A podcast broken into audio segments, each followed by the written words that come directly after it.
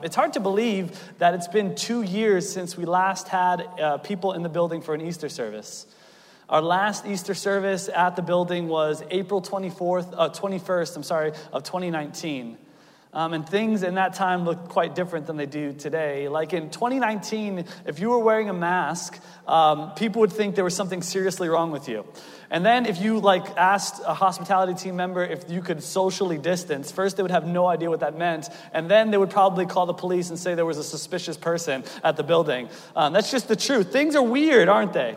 Uh, two years ago, we had like 1,200 people in the building for Easter. Um, and, and, between the three, uh, you know, every seat was filled, and we had services, and, you know, and you would sit next to any person, you know, as long as you can get a seat.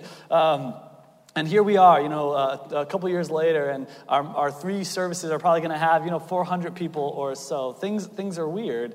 You're walking in, getting your temperature checked, you have pre registration, and on and on and on. Um, it, it's even strange because there's, there's an air of um, suspicion in the air, isn't there, um, around stuff. You, you might have thought to yourself as you walked in, those people on stage are singing without a mask, you know? Uh, are they allowed to do this? And I don't know, maybe you're right, I don't know. But, but the point is that there's fear and concern in the air, and things are weird. Like, like we've been so divided. Things, uh, I, I, say some are, specific, uh, some are suspicious, but there's others who are thinking that all this stuff is stupid. And I, I get that too. I'm not making any specific point at all. All I'm just saying is that, for lack of a better word, things have been strange. So much has uh, been taken from us. This past year has been filled with incalculable amounts of grief and immeasurable amounts of frustration and disappointment. And ultimately, that's because this past season, the season that we're in right now, has been a season. Has been a season. Yes, play the music. This is not what I meant to do. If, you, if you've been part of the Broward Church for any more long, uh, length of time, you know that I've had so many problems with this clicker. it's been a season of Perfect. Hey, my name is Andrew. Um, you can just change slides for it. It's been a season of waiting. Our Church on May 18th. can you can you can you put can you put the next slide? Yeah, there you go. Waiting. Hasn't it been a season of waiting? Waiting. And what I just learned is that uh, waiting is hard. especially, and you can go to the next slide, especially when you're waiting for good news. Um, and it's interesting to me because this idea of waiting for good news is actually one of the major themes in the Bible. Um, it, all over the place, we see this concept in the scriptures, maybe not so, uh, not written this way, but that we see this idea that good news is on the way. You can change the slide. Good news is on the way. You know, throughout the, throughout the biblical text, we see people in seasons not too dissimilar from what we're facing over these last 18 months. Fact, the characters in the Bible are so rich because their struggle is very similar to our struggle. They have to figure out how to navigate faith while they're waiting on God to deliver something good. We see this throughout the Bible, but uh, I want to show you one of the passages that, um, as kind of an introduction to this lesson, that has inspired me so much about the beauty of good news. It's in Isaiah chapter 52, verse 7.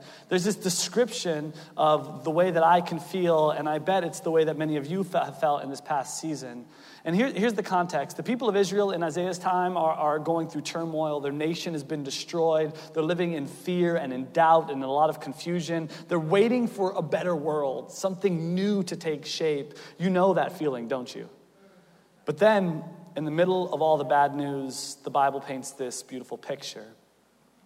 There's a person looking out, and they see this person running they're sitting at the city gates waiting for some news from the, from the nation, waiting to hear a message, a herald to come and say something beautiful. And so what happens is there's this description, this picture. I imagine, you know, the, the, the, the herald running and dust is billowing behind him as he's sprinting with a message of hope. And this is what Isaiah says about this messenger. How beautiful on the mountain are the feet of those who bring good news who proclaim peace, who bring good tidings, who proclaim salvation, who say to Zion, Your God reigns. As this people wait and watch and wonder, Isaiah describes this scene someone has finally come to bring good news. It's news of liberty to those bound in fear. It's good news to the weary and the heavy laden who are under the burden and the oppression of their own lives. It's good news to the wanderers and to the frustrated. It's good news to those who feel like they just need to shake off the dust of their own doubts and loose from the bounds, or loose themselves from the binds of their own disappointment. They're waiting on good news. And here's what I've learned in my whole life is that good news is incredibly powerful, isn't it? You get a call after you take that test, and you're worried for days. What is the doctor going to say? And the phone rings, and they say, Hey, you're all clear. The soul breathes a sigh of relief, doesn't it? You've been trying for years to get pregnant. And then you look down and you see those two red lines, and you can't help but shout for joy. You heard back, you've been waiting, and you got the job. Your offer was accepted. Look, good news does something to the soul, doesn't it? And maybe that's the reason why good news is on the way is such a major theme of the Bible. And so today, on Easter morning, I want to be a messenger for you. I want to have quote unquote beautiful feet. maybe you're familiar with the Christian faith, and, and, maybe you're not, and you come with nothing, but, but, but whoever you are, and however you come here today, what we're going to talk about today, I bet you will be good news for your soul. To start, I want to take a look the beginning and the end of the book of Mark. Um, you can go ahead and turn there with me if you have a Bible. If you don't have a Bible, no big deal, it'll be up on the screen. But we're going to look um, at, a couple of passages in the book of Mark to kind of begin to, to unpack this idea that good news is on the way, but it's not just on the way, it in fact is here. Mark chapter 1, verse 1, this is what it says. It says, the beginning of the good news about Jesus, the Messiah, the Son of God. There's a literary device in a lot of early writings called an incipit, incipit something like that. Um, basically, um, authors would put a summary of the entire book in the first line of the book. And they did that because papyrus um, in the old days was incredibly expensive. And so you have to kind of summarize, kind of give the author's notes at the very start. So, what you find in Mark chapter 1, verse 1, is what all of Mark will be about. It will be about the beginning of the good news about Jesus, the Messiah, the Son of God. And so, if you can wrap your head around Mark chapter 1, you can wrap your head around the entire book of Mark. And I would also argue if you can wrap your head around Mark chapter 1, verse 1, you can also wrap your mind around the point of Easter. So let's take it word by word. The first thing we see, and that I like to point out, is that it's good news. You may have a Bible that says gospel. You may say in the beginning, the gospel of Jesus Christ, the Messiah. That word gospel there is translated euangelion, and it basically means gospel. The, in the first century, um, it wasn't actually a religious word at all. You may hear it now and think, man, I love that gospel music, and it's kind of related to church stuff. But, but, but really, in the Roman Empire, gospel wasn't a religious word at all. It was actually a political word. Used by the Roman government, uh, euangelion was a royal announcement that would go out with a herald. It was the modern day equivalent of kind of a newspaper, but all it was was good news.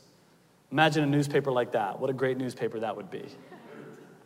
The messages were usually about one of two things one, a king was born or put in power, and the second was that an army had just won a decisive battle.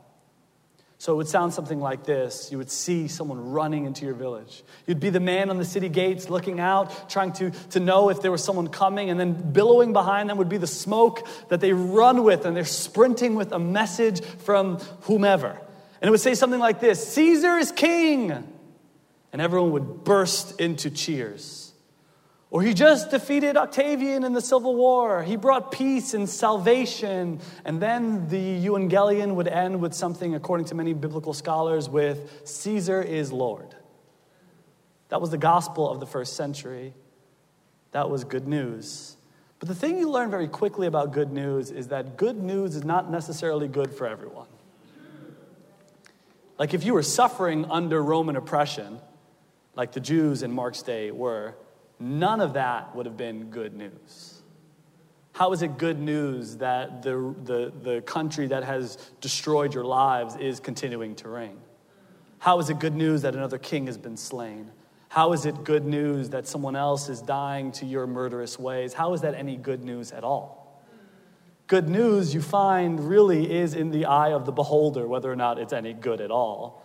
And so Mark's Evangelion, his gospel, isn't about Caesar or any earthly king or battle for that matter, but he says the good news is a new type of king, a new type of leader who has come on the scene. His name is Jesus. Um, David Garland uh, wrote this. He says, Gospel refers to the story about Jesus' narrative in the text. It comprises of Jesus' word, deed, death, and resurrection as God directs intervention into history.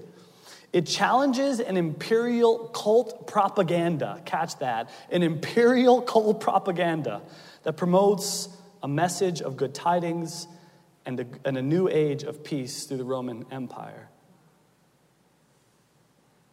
The good news of the day was hey, the empire is still reigning. It's good, it's peace, it's salvation, it's awesome. And Mark goes, that's not good news at all. In fact, the gospel of Jesus redefined good news forever. See, the book of Mark, in many ways, is an attack on the propaganda of Rome and also an attack on the religious elite of Jesus' day. Just think about it. The good news of Rome was king is, is sitting on the throne while the people live in abject poverty. The king is sitting on a throne, has once again killed another nation. Another people have been pillaged by the powerful. And what's the good news of Jesus? Well, here's somebody who loves those who hate him, who tells you to turn the other cheek, who speaks, who's powerful enough to stand up against religious corruption, who's so secure that he taught his, his followers not to hate people, but to love their neighbor as they love themselves. Mark is telling his audience that's good news. You want to hear good news? I got something totally different than what you grew up with. Good news is not the powerful staying in power so they can continue to abuse those who are under them. Good news isn't that we, you know, stay in the same system of the world that has caused so much pain. Good news isn't that the hurting continue to be hurt or the broken stay broken or the sick, sick remains sick or the abuser gets away. That's not good news at all. See, this counterattack against the culture of the day is throughout the whole book, but its implications, I would argue, really stay just as powerful to this day. And I want to talk about two reasons why, two reasons that good news of the gospel is actually good news. And it's right here in Mark chapter 1, verse 1. I'll hit them both really quickly. I'll tie it into Easter, and then I'll bring it all the way back around. That's what I'm going to try to do. Let's see what happens. Let's talk about why the good news of Jesus is actually good news. There's two reasons. One is because he offers a new world, and the second is because he offers a new way. The opening phrase of the gospel is in or the beginning of the good news. It's interesting because the opening phrase of the Bible is in the beginning. And it's, in, it's and when you translate when um, how do I explain this? When the Old Testament was translated to Greek, was, this would be the exact same phrase they used in the beginning. In its original text, right, Mark was saying right from the beginning, he's trying to draw you in and tell you something that's really unique that the good news of Jesus takes us all the way back to the bad news of Eden. These connections are really made throughout the whole Bible, and here's a really fun one. In Mark chapter 10, verse 1, Jesus is baptizing, uh, being baptized by John in the Jordan River. And, and, and this is what it says it says, Just as Jesus was coming up out of the water, he saw heaven being torn open and the Spirit descending on him like a dove. Here's why this is so cool. In the Bible that Mark read, something called the Aramaic Targum, um, Genesis 1 1 would have read something like this, and this comes from the Institute of Biblical and Scientific Studies.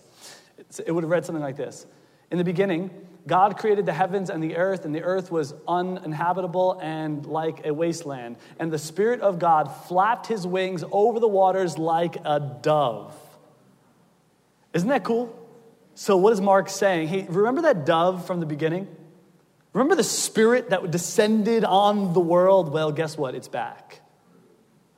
And this type of creation language is hinted to, alluded at, echoed, and even quoted throughout Mark's gospel. Why?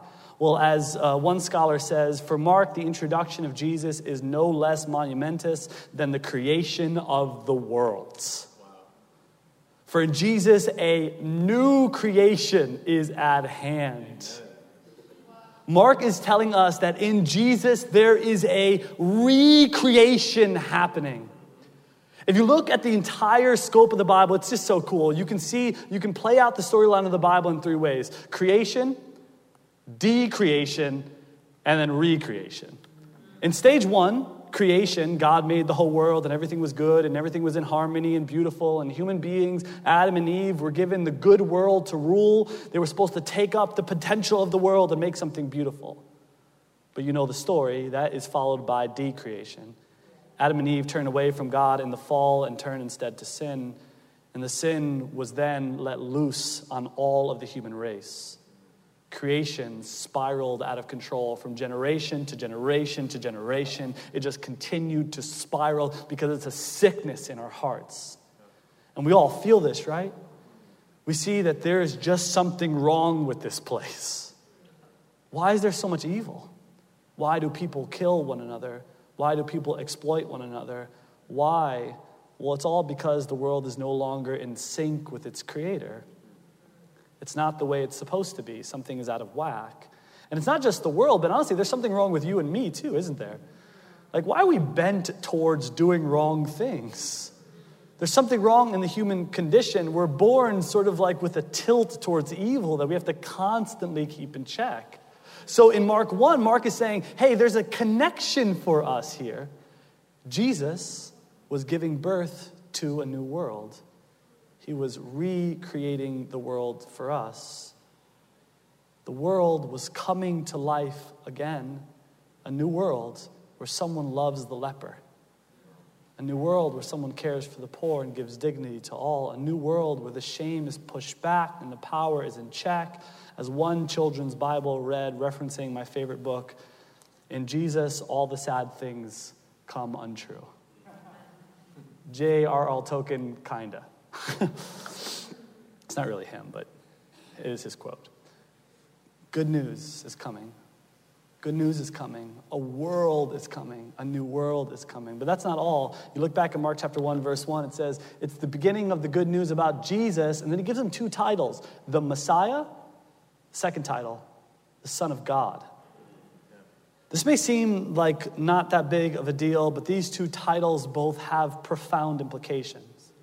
The first is that Christ, or as this my Bible says, the Messiah means the anointed one. It's the people who would leave the men, lead the men and women of God back to its creator, who would keep them, who would connect them back to the divine, the Messiah, the anointed one. It was the word for the person whose way we should follow to get back to the creator. But he's given another title. It's not just the Messiah, it's also the title of the Son of God. The Son of God is language often used by the Roman Caesar. It started with Augustus, who claimed to be the Son of God. And it was such a popular phrase that a typical Roman coin in Mark's day would have Caesar's face on one side and the opposite side, a Latin phrase which meant Son of God. What is Mark saying? You know the religious elite, those who think they are like the Messiah? And you know the way of the Caesar? Both their ways are no more. Instead, there's someone else who is in control now. What a powerful statement that is just from the very beginning of Mark's gospel. And this was a dangerous good news, treasonous, in fact. It's no wonder Jesus was executed by the religious elite and the Roman government as a criminal.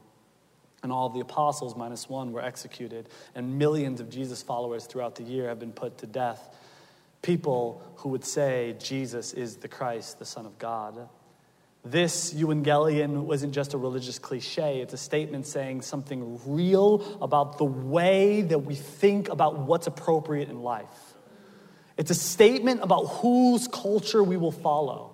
It's a statement that should bring us to kind of some sort of intensity about the idea that the old order of things or the old way of things is not a good way to live, that we actually must sort of organize our steps in the way we live by something greater than the Caesar or the culture or the religious elite. It's a statement that's saying that the real, true bridge between heaven and earth, the mediator between God and man, and the one we should allow to order our steps is not Caesar, but it's Jesus. Amen. See, Mark, for the rest of the book, will continue to push in these two ideas that a new way is coming. I'm sorry, a new world is coming and a new way is coming. And again, these two storylines run all the way through Mark, but it's in Mark chapter 16 at Easter where the storyline reached the dramatic climax. This is Easter morning, the first Easter morning in Mark chapter 16, verse 1. I'm going to read it to you, and as I read it to you, just take notice of the, the response of the women. When the Sabbath was over, Mary Magdalene, Mary, the mother of James, and Salome brought spices so that they might go and anoint Jesus' body. Very early on the first day of the week, just after sunrise, they were on their way to the tomb and they asked each other, Who will roll the stone away from the entrance of the tomb? They're expecting to find a dead body, and as they get there, they're going to anoint the dead body of Jesus. Certainly, they had hoped that he would be something greater, but it turned out that he wasn't, at least in their mind. He was a great teacher, he was a great rabbi, but he really wasn't who he claimed to be, and the least that we can do is go anoint the body, go connect with the body. It says, but when they looked up, they saw that the stone, which was very large, had been rolled away. And as they entered the tomb, they saw a young man dressed in a white robe sitting on the right side, and they were alarmed. Don't be alarmed, he said. You're looking for Jesus of Nazareth who was crucified? He has risen. He is not here. See the place where they laid him. But go, tell the disciples and Peter, he is going ahead of you into Galilee. There you will see him just as he told you. Now, this should be a moment of celebration. What? You know, like, they're like, yeah, like they're super pumped and they start sprinting back to the disciples to interact with them. This should be a moment of salvation, uh, of super, super celebration. But notice the words trembling and bewildered. The women went out and fled from the tomb. They said nothing to anyone because they were afraid. Now, if they had believed that when Jesus said, or if they understood that when Jesus said he was going to rise from the dead, they actually believed it was going to happen or they knew it was going to happen, this moment would have been a moment of celebration. But instead, it's a moment of fear, bewilderment, and trembling. They're afraid. Those are the words used to describe Mary and these women. The women are scared to death on the first Easter morning. Why? Here's where we get to the good stuff. The short answer is because for centuries they were waiting. They had heard through the scriptures and through the teachers that good news was on the way, that a new world was on the way that recreation was on the way. They believed that one day the Creator God was going to fix the world. They believed that, that, that a new heaven and a new earth would be birthed at some time. They believed that recreation was going to happen one day.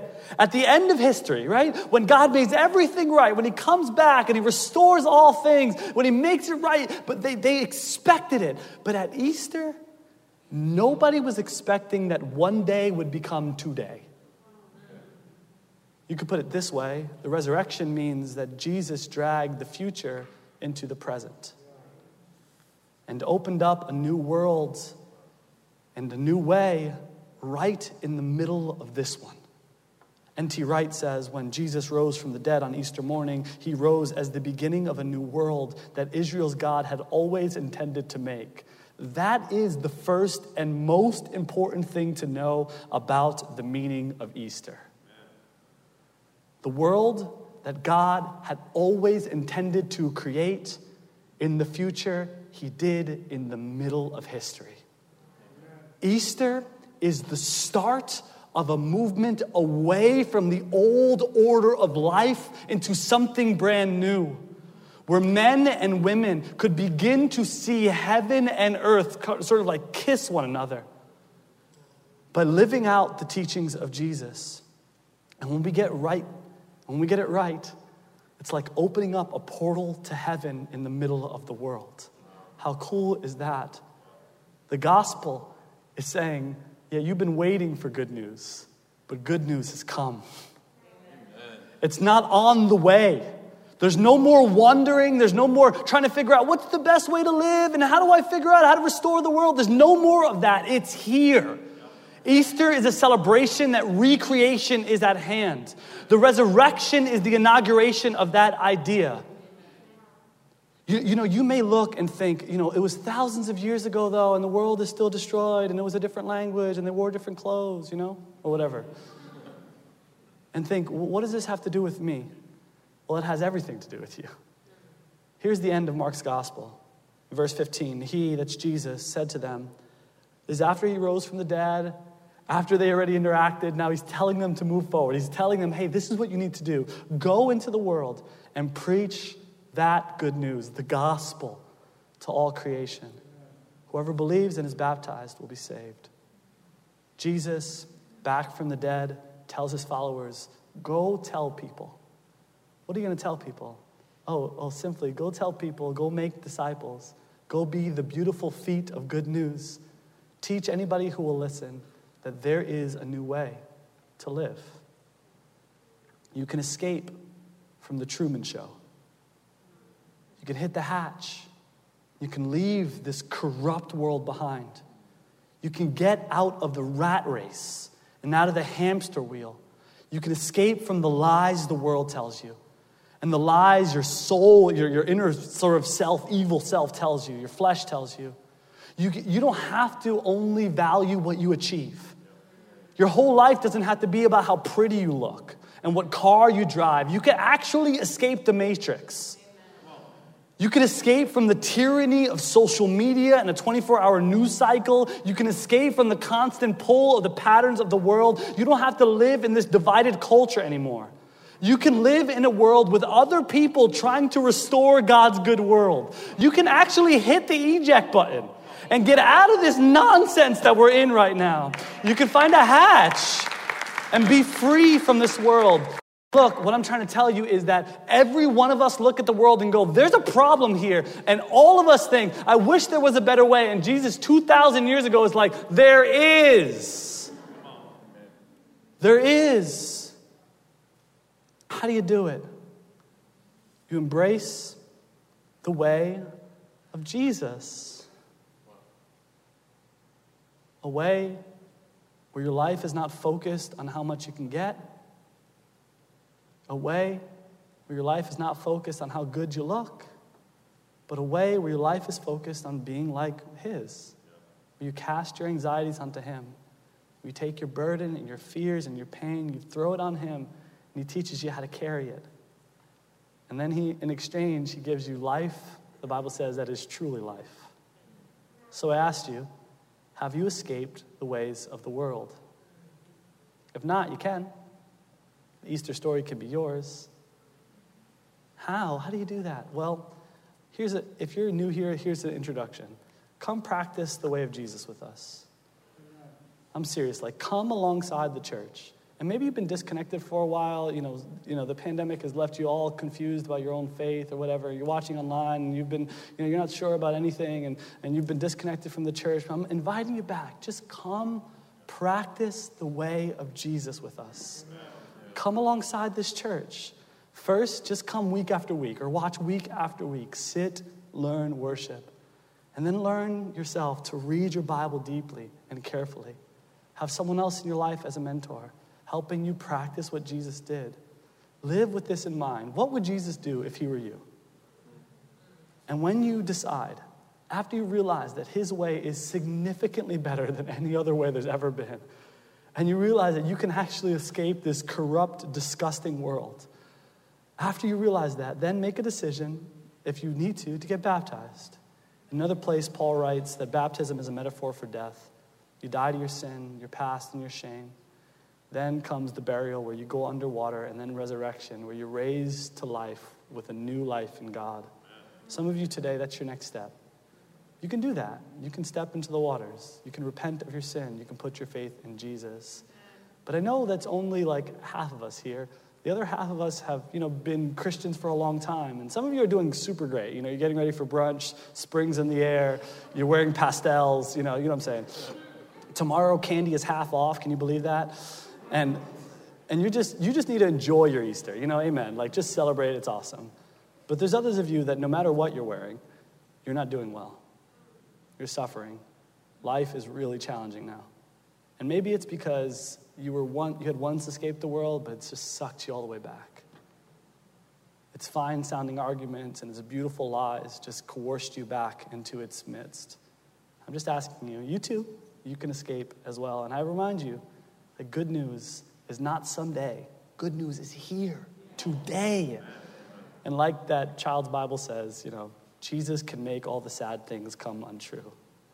Jesus can do what the cynic in you and the cynic in me says is impossible. And you don't have to wait anymore because it's here. You can live like him. Stop just coming, stop just attending, stop just reading, and actually begin to do what he says. So, what are you waiting for? The tomb is empty, Jesus is alive, good news is bursting from, from uh, at the seams, a new way is calling, and a new world is here for us to occupy.